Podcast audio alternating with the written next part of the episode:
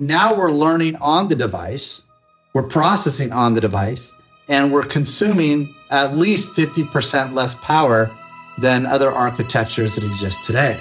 So, all this functionality in a very efficient manner is where BrainChip's going to start really changing the world in regards to what you can do with your devices. Welcome to the Conversations on Applied AI podcast, where Justin Grammens and the team at Emerging Technologies North talk with experts in the fields of artificial intelligence and deep learning. In each episode, we cut through the hype and dive into how these technologies are being applied to real world problems today. We hope that you find this episode educational and applicable to your industry and connect with us to learn more about our organization at appliedai.mn. Enjoy. Welcome, everyone, to the Conversations on Applied AI podcast. Today, we're talking with Rob Telson. Rob is an experienced sales leader with a demonstrated successful history working in the software and semiconductor industry, skilled in driving growth, negotiation, sales management, organizational leadership, and technology. He holds degrees from the University of Arizona and Harvard Business School and is the vice president of worldwide sales and marketing at BrainChip Holdings Limited, a company which is focused on software and hardware accelerated solutions for advanced artificial intelligence and machine learning applications. So this is perfect, as we love to talk about applications of AI and ML here on the Applied AI podcast. Thanks, Rob, for being on the show today. Justin, thank you for having me. I'm really looking forward to this conversation. Likewise, yeah. So I, I, appreciate you taking me up on the offer to join us for a conversation here today. And I, I mentioned that you're at BrainChip, but you know, one of the things that I do like to ask people maybe is, you know, what was the path to get you to where to where you are today? That's a great question. And you know, I've been really fortunate I started in the technology space by random circumstance, and I have been in sales my whole career. And I started in the, the, the EDA side of the world, so working with software applications to support and build out semiconductors and the circuit boards that go with that. And I've been fortunate enough to work for very large companies and very small companies that have either gone public or have been acquired. And so I've been able to experience a lot of structure and a lot of chaos along the way. But in, in the last 15 to 20 years or so, a majority of my time was spent through two large organizations, one being ARM, being able to join them through an acquisition and then get involved in sales leadership there and drive a lot of success as ARM grew dramatically during that time and run sales organizations for the Americas, as well as in the, the, the foundry side of the world and, and the manufacturing side and supporting um, all the, the partners in that space. And then also through a Synopsys and working with them on building out their disruptive technology uh, business and supporting new incumbents coming in, the new players into the semiconductor development space. And as I've evolved in my career, one of the things I've really appreciated is working in structured environments, but also working in unstructured environments and building out organizations, building out models, and and really seeing the success, the fruits of the labor turn into something great. And so uh, I've been to BrainChip now for a little over a year and a half. Really, there was no sales infrastructure when I joined the company, and the marketing infrastructure wasn't there at all. And been able to build that out, work with the right people to do that. And now we've gotten to a point where you know we've got sales. We've hired a, a very talented CMO who's joined us and is working out building out our marketing organization and doing a lot of exciting things on that end, which is allowing me to to build out our sales organization and focus on that end as well. And, and it's a lot of fun. Excellent. Cool. Well, I mean, wow, you were at ARM for quite quite a period of time. You probably have seen the sort of semiconductor industry really change and evolve over the you know ten years or so.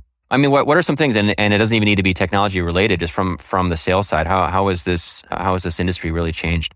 You got to put the last two years in a box and label it weird when you talk about sales the whole process of selling in the business that we're in when it comes to developing semiconductors and all the ecosystem around that is really about this is big investment. These companies that are building chips and going down this path or actually building products are spending hundreds of millions of dollars to do so.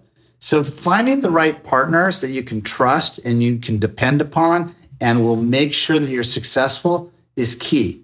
And so demonstrating that you're the right partner to do that, demonstrating that you're going to be answering the phone at two in the morning when something in Asia didn't go right and the team in the region that you're in needs to support that is where it really comes down to play. And so the last two years have been weird because having that ability to get in front of new customers, companies trying to adopt technology and build that level of trust through Zoom or through Teams or whatever it is, it's not the same as really sitting face to face and saying, okay, let's map out how we're going to do this. But prior to that, I'll go back to the word that I've used a couple times here it's trust. It's really about being able to articulate and quantify the value of trust and selling on that. And knowing that the person sitting across the table from you or the team sitting across the table from you knows that you and your team not only are they technically capable of doing what you want them to do, but you're going to have their back. And that's, I think, differentiates very successful salespeople and sales organizations and those that, that struggle to get to that point. Yeah, makes total sense. Yeah, I mean that that is really about what a relationship or partnership is, is trusting that the other person is going to be there. Do you you see manufacturing change from Asia, you know, to the United States, you know, at all? Or do you, where, where do you see things, or is there any advantage to, to bringing it more onshore? That's a tricky one, my friend. Especially now, the geopolitical dynamics are as heightened as they've ever been in our lifetime. But you have to go back 50 to 100 years to look at the Industrial Revolution and look at how things have changed. I really implanted themselves as an industrial industrialized nation and a leader in that, and how they took that away from other nations who had their own industry and had their own manufacturing, but then realized that they didn't need to do it. So they depended on countries like the US to do that. And unfortunately, as we've evolved in the United States, we've seen the same thing where we become dependent upon other regions globally to support some of the manufacturing that we could do onshore in the US. My gut feeling says, based off of the dynamics that are going on today, there will be more requirements where manufacturing is done regionally. So this isn't just a US thing. This could be a global dynamic for each country to be able to have their own manufacturing skill sets and be able to self, be self-sufficient in the environments that they're in. Totally makes sense. Yeah, yeah, for sure. There's probably not a one size fits all. Yeah, exactly. Now, when it comes to brain chip, and maybe we can talk a little bit about like AI, like I know you guys create basically advanced neural networking processors? Yeah, this is really cool stuff. Yeah, sounds fascinating. I want to know more about it. You just press the go button on Rob, and I'm going to sit and talk for a little bit now. But yeah, so so what we do, which is really unique in, in the business, you know, when you look at AI as of today, most AI is actually processed not on a device; it's processed in the cloud and then it goes back to the device. And, and, I like to use, you know, let's use home personal assistance or your phone when you talk to your phone and ask it for directions. And you've ever had that experience where it tells you, I'm busy right now, or I can't answer that. Like, I don't get it, right? Basically, what it's telling you is I can't get this information to the cloud back to the device in milliseconds. So give me a second and I'll figure it out. And as technology evolves, more and more demand is going to be put on devices at what we call the edge. These could be battery operated devices, such as a handheld device or even a vehicle. It's battery operated in the future. It could be industrialized machinery and applications where there's a lot going on and around it. It could be medical devices, either in, in, a facility plugged into a wall or out very remote in third world countries where they don't have the electricity to work with. And so all of this ability to drive intelligence into these devices is going to require the ability to do all the processing of the information on the device without being dependent upon the cloud. So as I said earlier, all of the information that's driven today is driven from device to the cloud back to the device. What makes BrainChip very unique is that we have the ability to do all this on the device without depending on the cloud. So we're going to be processing on the device. The other major addition or major differentiator that we have is that the way we're architected, we're using right off the bat at least 50% less power consumption to do so, which means we're not dependent upon a lot of processing power in order to process the information, which allows us to be in these edge based devices, puts us in a very unique position. The third thing that we do that others don't do, and this is where it gets exciting, is that we do on chip learning. So now we're learning on the device, we're processing on the device, and we're consuming at least 50% less power than other architectures that exist today. So all this functionality in a very efficient manner is where BrainChip's going to start really changing the world in regards to what you can do with your devices. And the most common talking point right now is in electric vehicles. And it's the common talking point because basically it's a dramatic shift from the traditional vehicle as of today to the amount of compute power that's going into that vehicle. But the drive isn't that the vehicle is becoming more like a, just a, a computer on wheels. The drive is I'm really scared to drive 300 plus miles or 500 plus kilometers because what if I lose my charge? What if my battery dies and I'm out in the middle of nowhere? And that's where the differentiating technologies and the architecture that we're based on, which is neuromorphic architecture for AI, is really going to drive things in a, very unique way because now you can extend your charge. Now you can get a thousand kilometers on a charge. Maybe you can get a thousand miles on a charge. Now we're, we're really getting excited when it comes to technology. And BrainChip's leading the way with what we've developed, which is our, our chip is called Akida. And as I just highlighted, we're based off of neuromorphic architecture. And that neuromorphic architecture means that we're processing our information very similar to how a human brain works. And so you think about the human brain, there's a lot of energy that can be consumed with the way we process information, but the brain is designed not to consume energy. It's designed to process and focus on certain aspects of information at a time, whether that be vision, smell, taste, touch, whatever it is, it knows it's going to consume some energy over here and then consume some energy over there. While the traditional AI engine of, as of today has to process all this data and information at the same time. And because we're neuromorphic, we're processing where it needs to focus at the time it needs to process the energy. And that makes us extremely efficient, still meeting the performance requirements that some of these semiconductors are going to need to meet to accomplish what they want to accomplish in the future. Fascinating. Yeah, really, really cool. Thanks for that rundown with regards to sort of how you differentiate yourself. You know, it's funny that you mentioned about also, you know, having to go to the cloud. So I'll share a personal story, right? So my, I have two little kids and they have Alexas in their room and, you know, we use them as alarms, right? So they have to, you know, the Alexa goes off and very often, just based on where they are in the house, they're a little bit further away from the Wi-Fi hotspot. And so the alarm will go off in the morning and they'll be yelling, you know, they're, they're eight and 10 years old. They'll still say, Alexa, you know, stop alarm and it won't stop. And the reason it won't stop is for that exact reason what you're talking about is it actually is not connected to the internet. They haven't actually built that switch in there, you know, yet or enough intelligence in the Alexa to understand like, you know, you told me to stop, but I need to talk to the cloud to even do something as basic as that. Yeah, exactly. You know, that's where it gets really tricky. See, I have the opposite. I have fun with the Alexa. One of my teenagers has the Alexa and uh, you know, when if he's sleeping in, went a little bit further on the weekend than I want him to sleep in, I can stand directly. I don't know, just down the hallway, although his door is closed, and I can say, Alexa, tell me a story about Peter the rabbit, and all of a sudden I'll hear Alexa go, let me tell you the story of Peter the rabbit. And my son will go, Dad, what are you doing? And I'll just walk away with a smile on my face. Yeah, that's good. That's good. I use it to my advantage. So this, these are the things that we're very excited about because technology has gotten to a point where there's some really great things that we can do. As I said before, whether it be in the consumer applications, whether it be in transportation, whether it be for beneficial AI is what we, we focus on and think of healthcare and a variety of different areas. So it's actually a, a point where there is this shift going on and BrainChip's going to be a part of that. Yeah, for sure. You know, you, you mentioned brains. There is actually a book called A Thousand Brains that I would suggest reading if you haven't already. And I'll we'll have liner notes and stuff like that in this podcast. So I'll, I'll have links to your website and your your profile. But it, it does talk a lot about sort of this idea of, of what they know today with regards to how the human brain works. And, you know, a lot of it is prediction models is, is really what they're sort of coming down to. As you reach out and grab this glass of coffee that I have in front of me, for example, you know, your brain starts to anticipate, okay, I'm going to be touching this soon.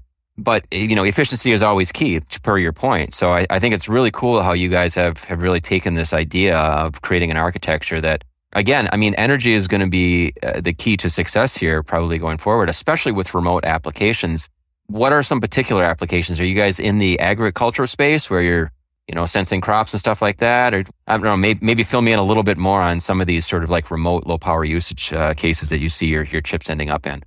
Justin, it's a great question. I want to say we're everywhere. The amount of interest level in our technology and what we're doing, it's extremely broad. We've had some success, for example, with, with NASA and helping them in regards to getting to orbit and being able to capture images and so on using extreme low power devices such as Akida to other success like in the vehicle and working with a, um, a German automotive manufacturer and having them utilize our technology to prove out their electric vehicle goals. And they, you know, announced that at CES. And we see that there's a great path there for the future between the two companies as long as we continue to deliver on what they're they're looking to what they're expecting us to deliver on. And other vehicle manufacturers as well. All the way to consumer electronics and applications in, in the consumer space and medical devices from that end. We've had a lot of interest in other areas, as you mentioned, like agriculture and so on. The difference is the unique thing is, you know, as with any business, you have to focus on the areas where you can generate revenue. And so time to money is always a critical component to when we're talking to companies, what we're trying to accomplish, as well as, wow, that's a really cool idea. And so you have to be able to balance what are really cool ideas that will actually come to fruition and applications that you can successfully leverage your technology and be able to communicate to the world that your company is a success. So you have this balance. And one of the unique things for BrainChip is, you know, we funded our company, we took it public, and we are publicly traded on the Australian Stock Exchange and also in the US, as well as I believe uh, on the exchange in Germany. So we have a, a, a very strong following and a lot of shareholders that are extremely passionate about the success of this company. And so we have re- requirements to go out and achieve success in the short term, but we also have to strategically put the right engagements in, in place for the long term as well. Yeah. So you're so you're dealing with say I have a company, I have an idea, you know, I want to build a, a smart coffee cup, for example, let's say some widget or something, and then I approach you guys and say, hey, how, like how how can I buy your hardware? But you guys must have some software and a software application stack on top of it as well. Like how, how much do you guys then are are engaged? So our main focus, to, to be very straightforward, I'm going to take this sideways and bring it back. It's all going to make sense in a second. Our main focus is on licensing intellectual property. So basically what we're trying to do is take our Akida technology, license it as IP to be designed into an SoC around a broader system. And we've had some success doing that. We've engaged with Renesas. We've also engaged with a partner in Japan called Megachips, who is an ASIC design house and have had a lot of success with Japanese customers in that space. And so we're building that business out. In order to drive the software dynamic of it, companies develop their AI models and their networks in convolutional neural networks or CNNs. And those CNNs can be built off of TensorFlow, they can be built off of PyTorch or, or, or whatever. And so what we do is we have a, a software development flow that takes companies that develop their own CNNs and then we optimize it into what's called a spiking neural network environment. So because we're functioning like the brain, the brain functions in spikes. So these are called SNNs. And so we have that whole software development stack. It's called MetaTF post TensorFlow. And we launched it in April of 2021, so just about a year ago.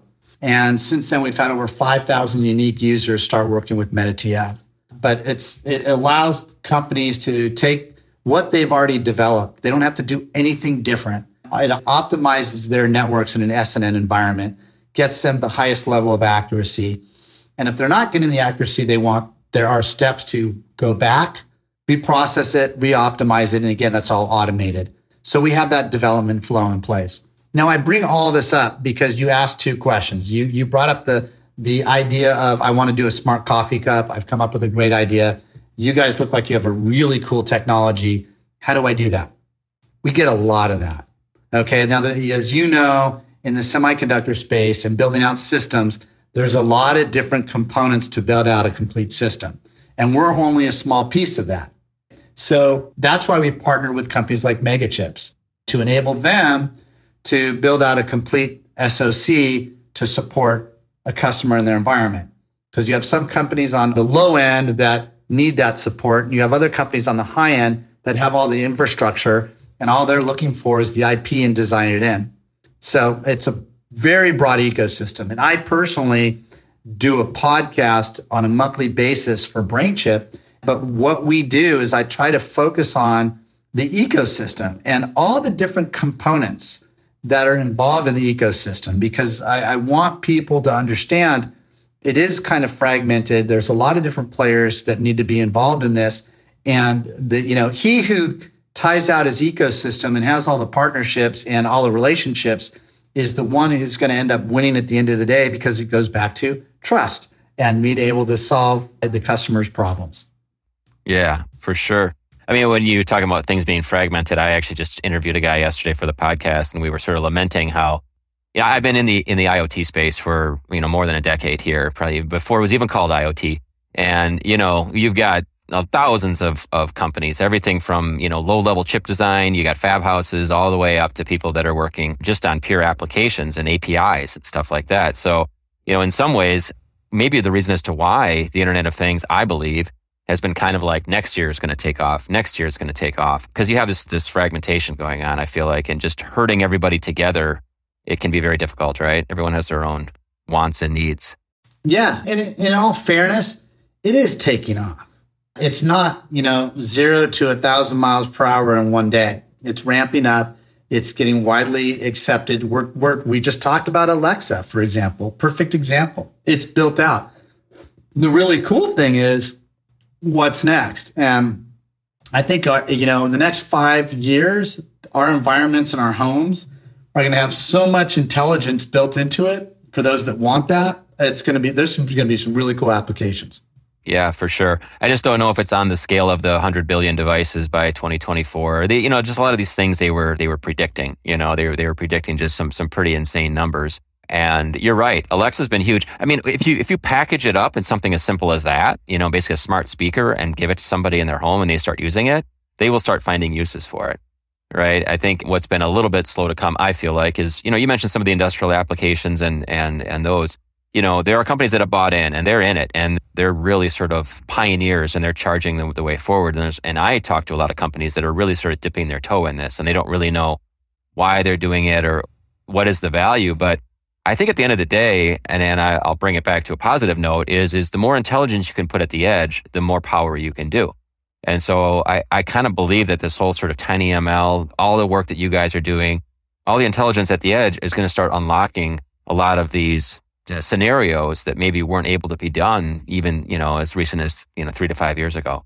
Totally agree. And, you know, I'll give you, as you're saying that, I'll give you five examples, if I can make it five, uh, as we go through this. Let's take medical devices, for example. The ability to take an image of, let's say, some type of lesion or something to that extent that didn't exist before, and being able to capture that lesion, learn it on a portable device, and then notice that there are now um, 100 people in a community, a small community, that are getting these lesions and recognize what that is and say, okay, I understand what that is.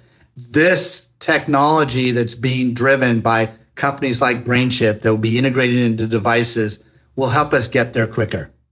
And the ability to detect viruses such as COVID through breathalyzers and other aspects, our blood markers and so on, in a portable world where we don't have to get in lines at large arenas or whatever or to get tested or something to that extent. And then being able to use those same devices to detect the flu or something to that extent, I think is, is massive. And we're on the path to do that.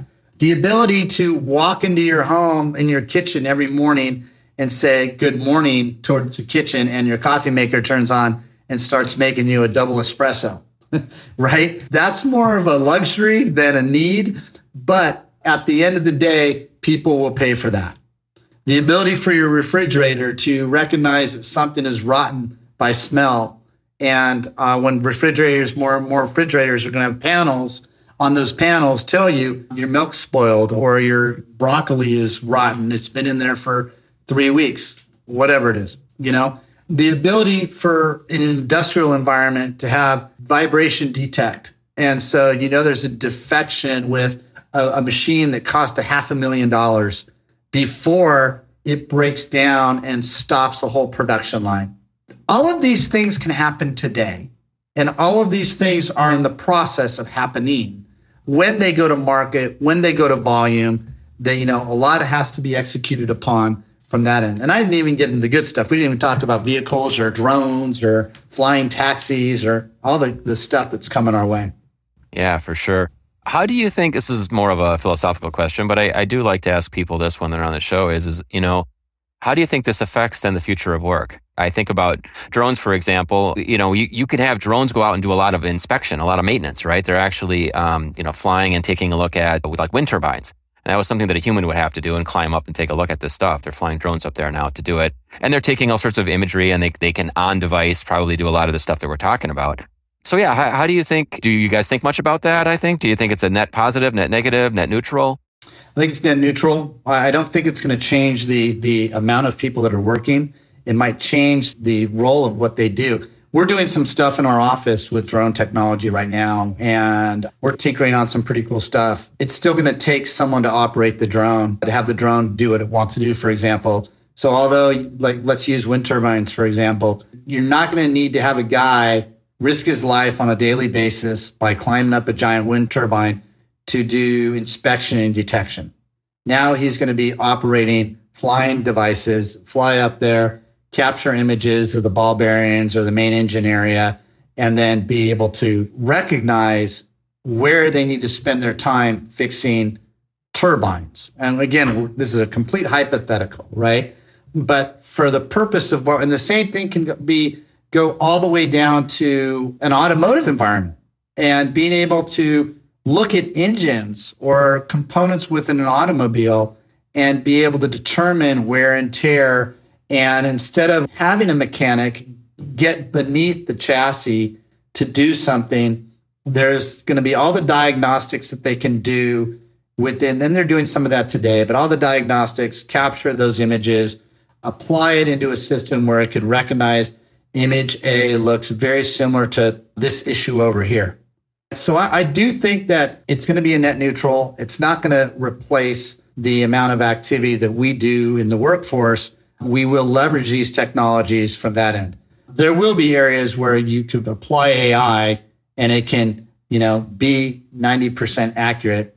But we still find in a lot of the exercises that we do, there's this human element to a lot of what we do that you can't take away. Agreed. Well said, for sure.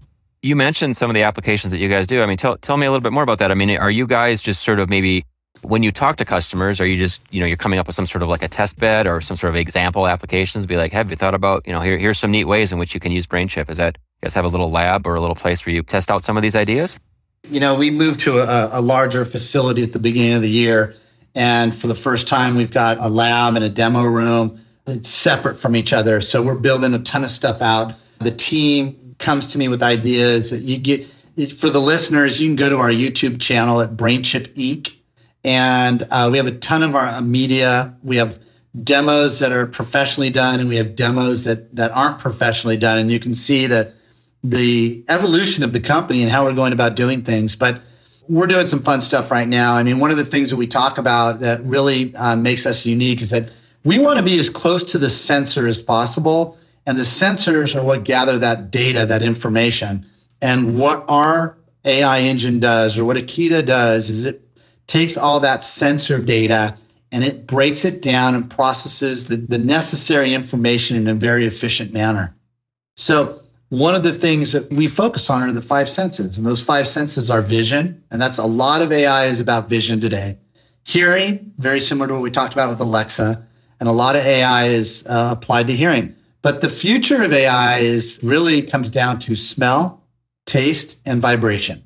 The technology that can manage all that and manage all that on a single working device. And that's one of the things that BrainChip's doing right now is we're demonstrating that by going and looking at some of our media and content, you can see that we're doing vibration detection. You can see that we're doing tactile analysis. You can see that we've got a smell or olfactory and taste. We're we're demonstrated wine tasting, so you can taste the difference between two different types of wine. And we just came out with one where we're, we're demonstrating uh, beer tasting. But, you know, we use beer as for fun and it's pretty cool. We all can relate to that. But the reality is, we're not really tasting the difference between two beers. We're analyzing compounds, I should say. And when you think of compounds, you think of glucose, sodium, pH, alcohol, and whatever the compounds are. Those compounds could determine the well being of a city based off of the water or the gas in the air and so on. So, what we're trying to really focus on is with Akida in our technology, what you can do is you can start applying RAI to be as close to the sensors as possible and process this information. And so we have all that, and we're, we're continuing to, as I mentioned before, do more demonstrations and test out technologies, which will allow us to start showing a lot more in the near future. So from that end, what I get really excited about is over the past two years, we really haven't had the opportunity to, to be present and public in a lot of environments like trade shows and where you can really weigh yourself, measure yourself from competitors and other new technologies that are being introduced. And we go to these shows and we're the only, only ones that can do on chip learning. We're the only ones that are showing gesture. We're the only ones that are recognizing different facial features. And, you know, then we're demonstrating vibration analysis or high speed detection uh, of objects and images. And that's where it gets really cool. It's like we're doing all this now. It's it's proven in silicon. And, you know, now it's just kind of building out the technology, finding the right engagements uh, with the right partners and doing it in a very efficient and effective way. Yeah, absolutely. That's great. And you talk about sensing compounds. I mean, that is one of the ways that cities know if there's a COVID outbreak happening, right? They're actually testing wastewater for these compounds, which is which is fascinating, right? So that's all. I mean, it's yeah, it's it's awesome. And I, I you know, the other thing I think is very cool is that you guys are actually doing on chip learning, right? That that's the big thing in TinyML was always or has been send the data up to the cloud, retrain, send it back down again. Yeah, it's a, the, the one thing that companies haven't been able to get their finger to the pulse on. First of all, finding machine learning guys is really tough. There's a lot of AI guys out there. The second thing is building out the networks for what you want to apply the intelligence to is even tougher. And so it takes guys time to either find a public network and then tweak it to what they want to do or develop their own customized. That could take months to years to do to get it right. So the fact that we're saying, all right, take a network, whether it's your own or one, it's one that we're, you know, like MobileNet V1. And now let's capture some smells or let's capture some vibrations or let's capture some facial recognition. And you don't have to do any retraining. You don't have to get any additional ML learning going on or get the AI. You can allow them to work on other programs and projects. That's where it gets exciting. And it's the companies that can leverage that type of technology, put it into their products, and really build on that for scalability and flexibility purposes. So any sort of like a turnkey solution, I guess, is what people really they want to get get some sort of a rapid prototype done. They can utilize your stuff for that. Yes, absolutely, and it, that's what I think uh, something we get really excited about is is the way that we're architected, the way that we've produced the product with the software development flow that we have in place. It's all there. Yeah, awesome. One of the other things I kind of ask is, is if people are want to get into this field, or like what what are some of the shows that you're attending? I guess what are you mentioned your podcast? I'll be sure to put a put a link out to that. But what are what are some good sources of information as people are are, are getting into this space? Yeah. So anyone interested, I mean, there's there's two points to this. It's hey, I'm interested in learning more about AI, and then there's hey, I'm interested in learning more about BrainChip as a company. And then from an AI standpoint, there's a there's a whole show circuit that can be very broad and or very specific in nature. And so, for example, you you and I were just we spent some time here, and we you've referenced TinyML, and TinyML is a show that takes place not only in the U.S. but also takes place in different geographies. I know they have a big one in Asia as well. I think that's in the summertime, and our goal is to be there as as long as we're allowed to be there. But what we're seeing is, you know, TinyML is really focused on TinyML, tiny machine learning, small technology embedded into other devices. And how do we build on that? As you mentioned, IoT from that end. But there are computer vision, there's embedded vision, there is the AI world. There's a ton of different AI environments for those interested in just learning about AI. I know you mentioned that there's other meetup groups and so on like that. And, and we'd love to educate and be a part of that and learn as well. In regards to BrainChip, I, I do send most people to our, our YouTube at BrainChip Inc. because that's really where our content is. But our, our website at, at brainchip.com is also a really good place to go.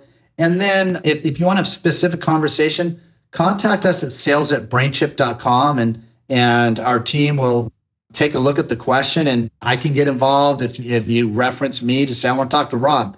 We'd love to have a conversation with you and see what you have to say if you come up with great ideas. And even if we can't support you with your idea, we can at least point you in the right direction of, of who can support you with an idea that you might have. Because this this is a very greenfield environment. It is really wide open.